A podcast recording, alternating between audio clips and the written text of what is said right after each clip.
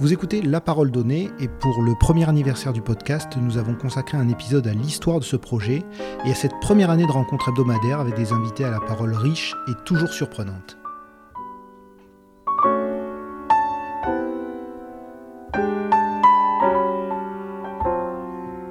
La Parole Donnée, c'est une émission audio hebdomadaire.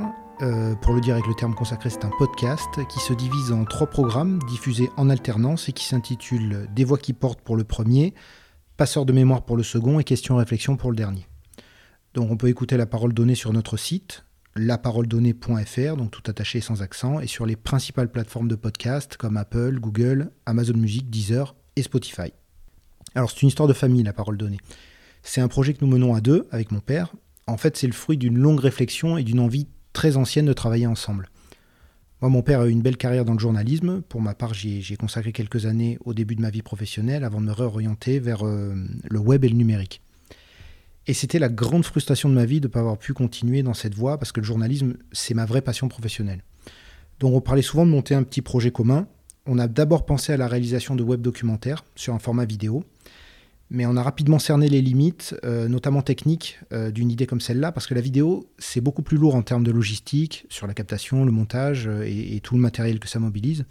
Donc avec le son, on était beaucoup plus libre. Et l'engouement actuel pour les podcasts, et quand on voit les retours qu'on a d'ailleurs sur le, format podcast, ça confirme le fait qu'on a fait le, bon choix. Alors ça fait un peu plus d'un an qu'on a commencé. C'est la première bougie qu'on souffle pour la parole donnée. Joyeux anniversaire à notre podcast. Et avant le lancement, on a travaillé environ six mois sur le concept, sur les émissions, les types d'invités, les angles à privilégier pour les interviews. Ensuite, il a fallu créer le site. Bon, ça, je m'en suis chargé. Bah, c'est le bon côté d'avoir délaissé quelques années le journalisme. Pour le web, c'est que je sais faire ça euh, en plus du métier de journaliste.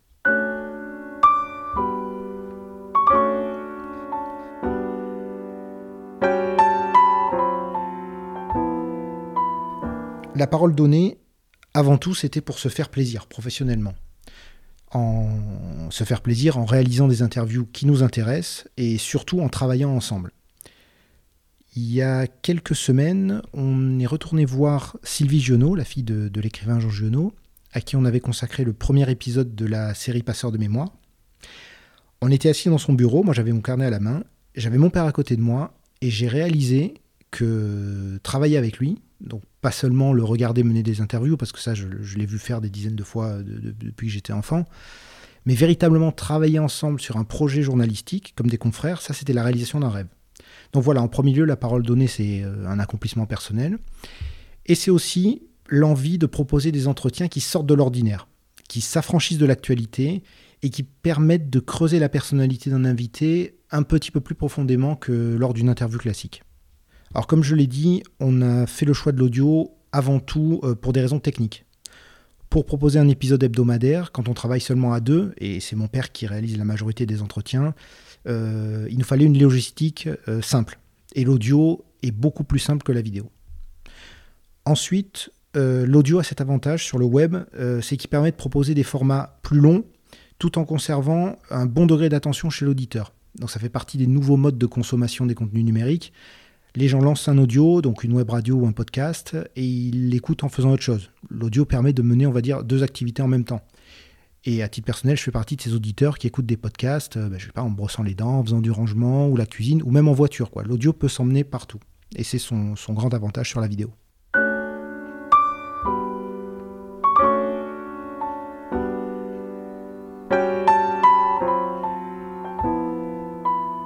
Nous ne nous sommes donné aucune contrainte de format, mais en moyenne nos entretiens font entre 15 et 45 minutes.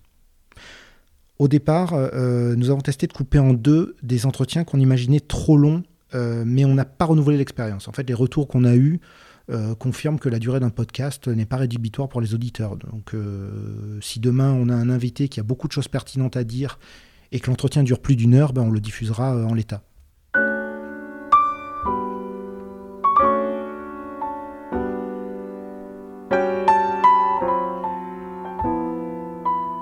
Donner la parole à qui? Eh bien, à tous ceux qui ont des choses intéressantes à dire, qu'ils soient connus ou non. Ça, c'est la complexité de la démarche, surtout quand il s'agit de mettre en avant euh, ceux qu'on pourrait qualifier de façon un peu péjorative d'inconnus, euh, ou de gens qui ne sont rien, comme diraient certains. et qui pourtant ont des expériences de vie qui sont hors du commun. Donc notre mission à la parole donnée, c'est de repérer ces expériences de vie qui sont hors du commun. Quand il s'agit de personnalités publiques, c'est plus simple. On a récemment interviewé Gilbert Collard et, et François-Olivier Gisbert. C'est bien plus facile de donner envie aux auditeurs d'écouter leurs entretiens parce qu'ils sont très connus. Mais même quand il s'agit de gens célèbres, euh, on essaie d'aller fouiller dans euh, l'angle mort de leur personnalité ou de leur carrière. L'objectif, c'est d'entendre quelque chose d'inédit et de personnel à leur sujet. Dans le cas de Gilbert Collard, c'était sa foi chrétienne, par exemple. Pour Cédric Héroux, qui est également connu, c'était le thème de l'utopie et de ce qui a forgé sa personnalité. C'est ce qui nous intéresse dans le cas des, gens connus, c'est d'aller plus loin que leur image médiatique. Je, je vais rester sur l'exemple de Cédric Héroux. Si on avait anglais l'entretien uniquement sur la question des migrants, on va dire quel sujet pour lequel il est connu, on se retrouvait avec une interview calquée sur celle diffusée dans des dizaines d'autres médias. Là, en parlant de l'utopie, euh, on se retrouve à l'entendre parler de son enfance, de sa maman, et surtout, on entend son sourire dans ses paroles. Et c'est ça la parole donnée. C'est entendre des gens, connus ou non, se raconter avec le sourire. Comment je suis devenu Cédric Héroux Après, Cédric Héroux, c'est un personnage un peu schizophrène parce qu'il y a le, ça me fait penser un peu à Gainsbourg. Là, il y a Gainsbourg et Gainsbar, quoi. Et moi, c'est un peu pareil. Et euh, bah, il y a le Cédric Héroux médiatique où je porte la voix de, des sans-voix et, de, réseaux associatifs euh, militants. Et aussi, euh, je suis Cédric Héroux de tous les jours, de mauvaise humeur avant mon café. Euh, et voilà quoi. Et après, c'est ça, c'est comment arriver à, concilier. le Cédric que je suis depuis ma naissance et, celui qui, défend les autres. Quoi. Mais des fois, bah, il faut s'asseoir sur certaines choses et il faut, on est porte-parole, donc on est responsable aussi de la parole d'autres. Euh, et, j'essaye de, concilier les deux. Quoi. Et sinon, qui je suis bah, Je suis euh, fils de, de, parents qui m'ont aimé, qui ont aimé leur famille, leurs enfants. Euh, ma mère, assistante maternelle, qui a gardé les enfants d'autres gens. Ma mère qui m'a appris au partage. Hein, forcément, quand on accueille d'autres enfants, on, apprend, le partage. Et mon père qui était représentant de produits d'entretien dans des collectivités, donc famille modeste, euh, côté de ma mère aussi, euh, donc euh, des, des, gens, une grand-mère qui était allemande, qui, on ne sait pas trop en fait son histoire. Elle a été, elle a été libérée par les Américains. Et en fait, elle était en procès contre les nazis. Enfin, c'est plutôt les nazis qui étaient contre elle.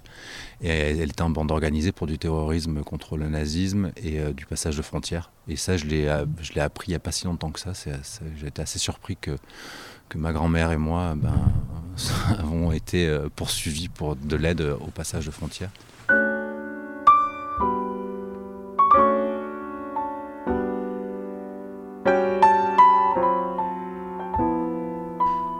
Pour les invités et les thèmes, euh, c'est beaucoup de hasard, euh, des idées et quelques fulgurances. On s'appelle tous les jours, en fait c'est une sorte de conférence de rédaction permanente. Euh, mon père habite à Sanary, moi je suis à Draguignan, donc on ne peut pas se voir au quotidien, mais on gère la parole donnée chaque jour en s'appelant. Alors il y en a un qui a eu l'idée d'une personne à interviewer, l'autre d'un angle, on échange, on parle longtemps et on a une interview qui se met en place avec euh, les idées de chacun. Donc ça peut paraître un peu brouillon vu de l'extérieur, mais euh, c'est efficace jusqu'ici. Pour ce qui est du contact, on a généralement peu de difficultés à joindre nos invités en fait, parce que même les personnes avec une grande notoriété ont des points de contact qu'on sait trouver quand on est journaliste. C'est assez rare, mais certains intervenants peuvent aussi être des gens qu'on connaît, euh, qu'on connaît d'avant dans la vie. Euh, je prends l'exemple de Jacques Larue, qui est le journaliste sportif avec lequel on a abordé le thème de l'argent dans le rugby, et qui est un ami de mon père. Ou encore Maxime Bellego, le psychologue qui nous a parlé de souffrance au travail et qui est un ami euh, avec qui j'étais euh, au lycée.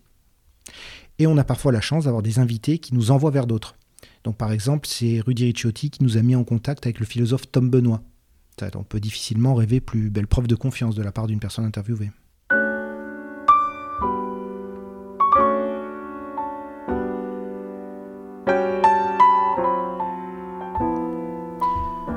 Jusqu'ici, nos propositions ont toujours été accueillies positivement. C'est pas que nous soyons irrésistibles, mais euh, nous avons l'habitude d'être assez précis dans nos demandes pour éviter de faire perdre du temps à nos interlocuteurs tout simplement avec des allers-retours et des questions-réponses. Quand on contacte un invité potentiel, on lui donne toujours l'angle de l'interview qu'on compte mener, ainsi qu'un lien pour écouter nos émissions pour qu'il sache à peu près à quoi s'en tenir. Il n'y a pas de piège. Voilà. Et au-delà du fait d'accepter d'être interviewé, on, ressent un vrai plaisir de nos invités lors des entretiens parce que nous les menons euh, d'une façon qui leur permet vraiment de se livrer. La parole donnée, c'est pas qu'un titre, c'est aussi une façon de travailler. On leur donne la parole pour qu'ils s'expriment euh, et qu'ils disent ce qu'ils n'ont pas l'occasion de dire ailleurs. C'est la seule entorse que, que, nous faisons au canon de l'interview journalistique, qui veut qu'on guide et qu'on maintienne son invité dans un cadre. Là, nous faisons le contraire euh, et on fait en sorte qu'ils se sentent pas bridés et qu'ils s'expriment plus librement euh, et surtout le plus sincèrement possible. Et ça donne parfois des moments forts dans les entretiens et qui peuvent être euh, surprenants, drôles ou, très émouvants. En en parlant, j'ai deux exemples en, tête.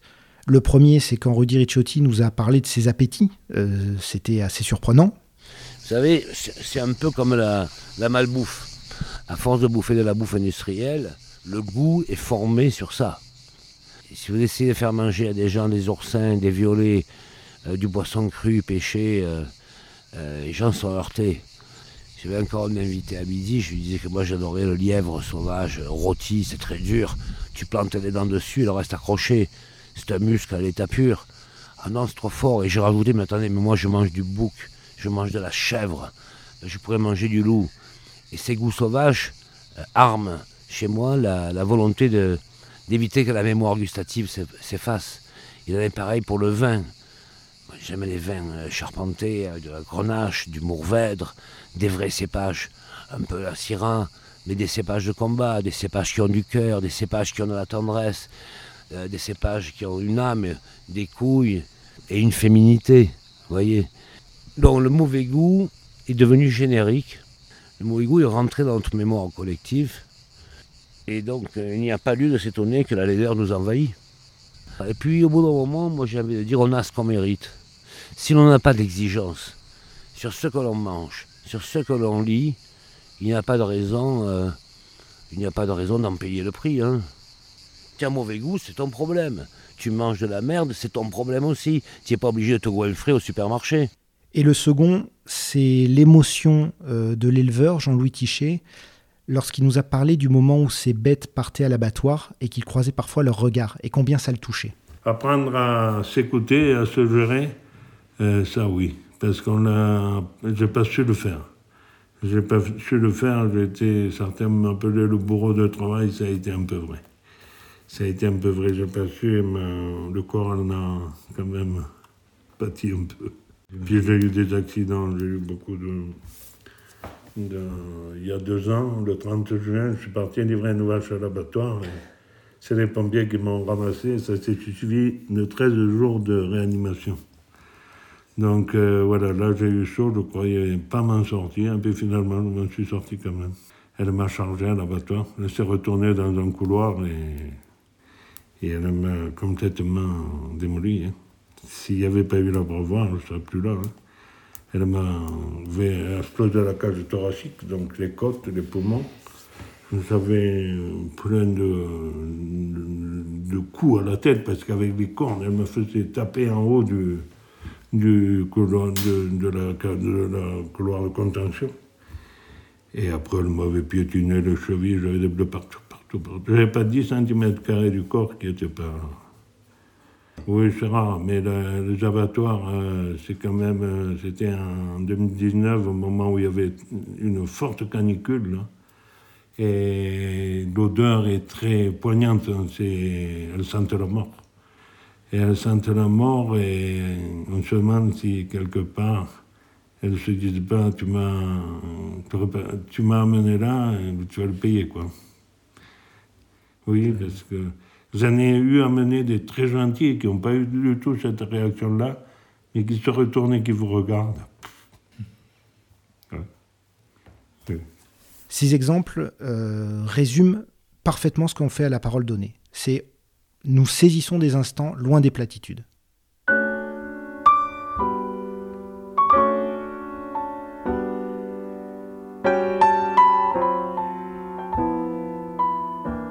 Forcément, euh, les moments d'émotion sont ceux qui nous marquent le plus. Parce que dans ces moments-là, lors des entretiens, en tant que journaliste, on a la sensation que l'invité nous fait un cadeau. Euh, quand quelqu'un se livre avec une telle sincérité, euh, qu'on sent son émotion dans sa voix, c'est un moment qui est très fort. je pense à l'interview de Mikao Montanaro. Ce moment où il parle de son père, c'est un moment qui est poignant. je pense à, une, à quelque chose que, qui, qui, s'est dit, et ça peut-être euh, peut-être que le décès de mon père en 89 a, y a contribué. Quand mon père était le, dans la dernière fois où il était à l'hôpital, qu'il a, y a eu une tentative d'opération pour lui, il était, il était condamné, mais on a tenté une dernière opération. L'anesthésiste, se trouve qu'il avait de mes disques et il me connaissait. Et donc il a demandé à mon père mais vous êtes Montanaro, vous êtes parent avec le musicien Et, mon, père a dit Oui, oui, c'est mon fils. Et l'anesthésiste a dit Vous savez, c'est un grand musicien. Et mon père a dit C'est un brave petit. Et moi, je, j'essaie, voilà, j'ai ça en tête toujours. C'est-à-dire que je ne suis pas un grand musicien, je suis un brave petit qui fait de la musique.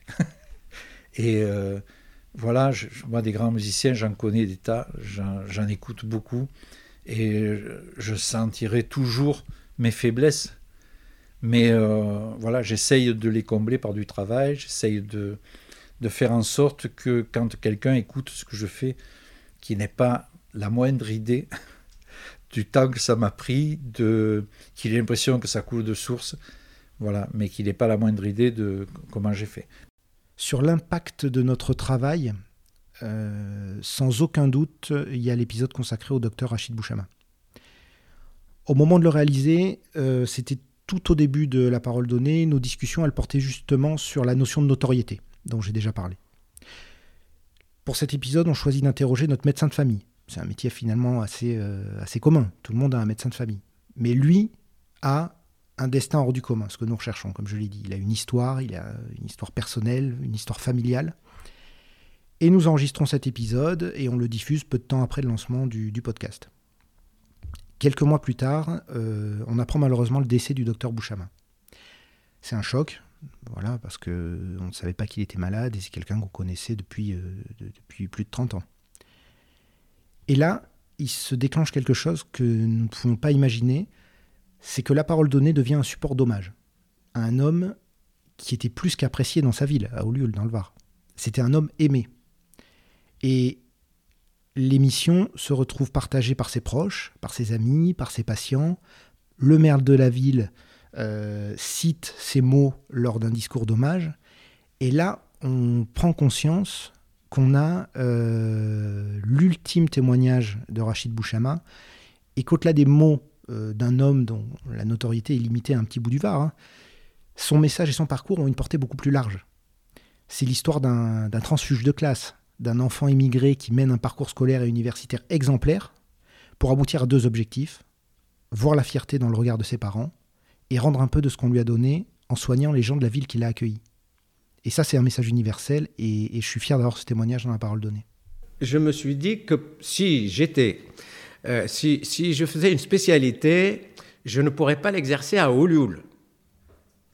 Parce que mon village, euh, dans lequel j'ai appris à lire et à écrire euh, au CP, au cours préparatoire, je voulais à tout prix être médecin dans mon village.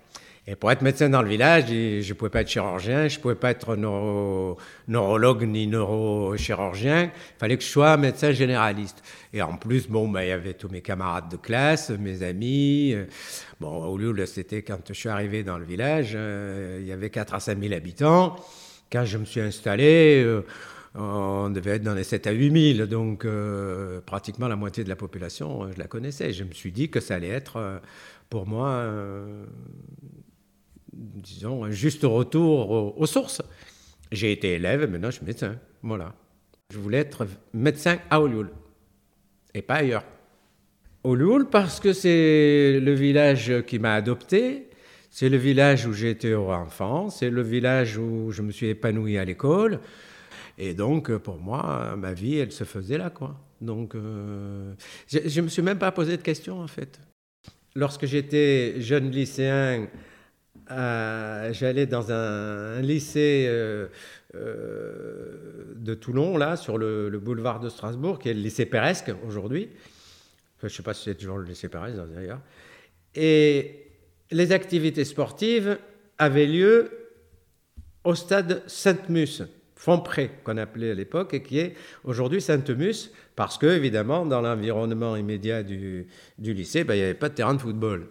Terrain de football de plein air. Et donc, on allait là-bas. Et je me souviens encore, je devais être en sixième ou en cinquième, lorsque j'étais sur, sur ces terrains de sport-là, en levant la tête, j'avais en vue l'hôpital Fontpré, qui venait d'être construit, qui était tout nouveau d'ailleurs. Je pense qu'il a dû être construit euh, au début des années 60 ou quelque chose comme ça, qui était tout neuf, tout brillant, avec des vitres qui reflétaient la lumière. Euh, et je, sais qu'à une époque, j'allais faire mon activité sportive et ma mère était à l'hôpital. Et ça, c'était quand même alors quand j'étais petit, qu'il fallait que j'aille à l'école, que je travaille bien, il me disait, ben, faut que je la soigne, quoi. Voilà. C'est vrai que j'aimais bien, j'aimais beaucoup ma mère. J'aimais mes parents de la même façon, d'ailleurs. Je ne peux pas dire que j'en préférais un à l'autre. Hein. Tous les deux m'ont tellement soutenu, tellement porté au nu. Ils étaient en admiration tout le temps de moi, donc euh, ils m'ont aimé, donc ils, ils ont fait quelqu'un d'heureux de moi.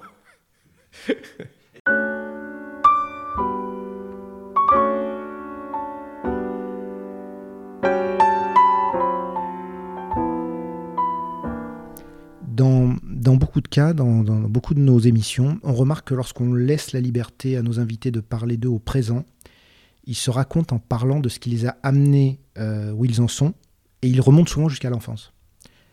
L'un de nos derniers épisodes est consacré à François-Olivier Gisbert, et c'est comme ça qu'il commence. Il parle de lui, petit garçon. Finalement, c'est peut-être ça la question essentielle pour tout le monde, euh, connu ou non, et qui manque dans les interviews traditionnelles. Quel enfant étiez-vous? Quel enfant étiez-vous? Et ça peut aussi s'appliquer à moi et à la parole donnée, hein, parce que euh, en y répondant, je, peux dire ce qui fait que je suis engagé dans ce projet avec autant de passion. Hein. C'est l'enfant que j'étais, voilà. Moi, j'étais un, petit garçon qui a regardé son père journaliste avec admiration et qui voulait lui ressembler. Voilà, c'est pas plus compliqué que ça.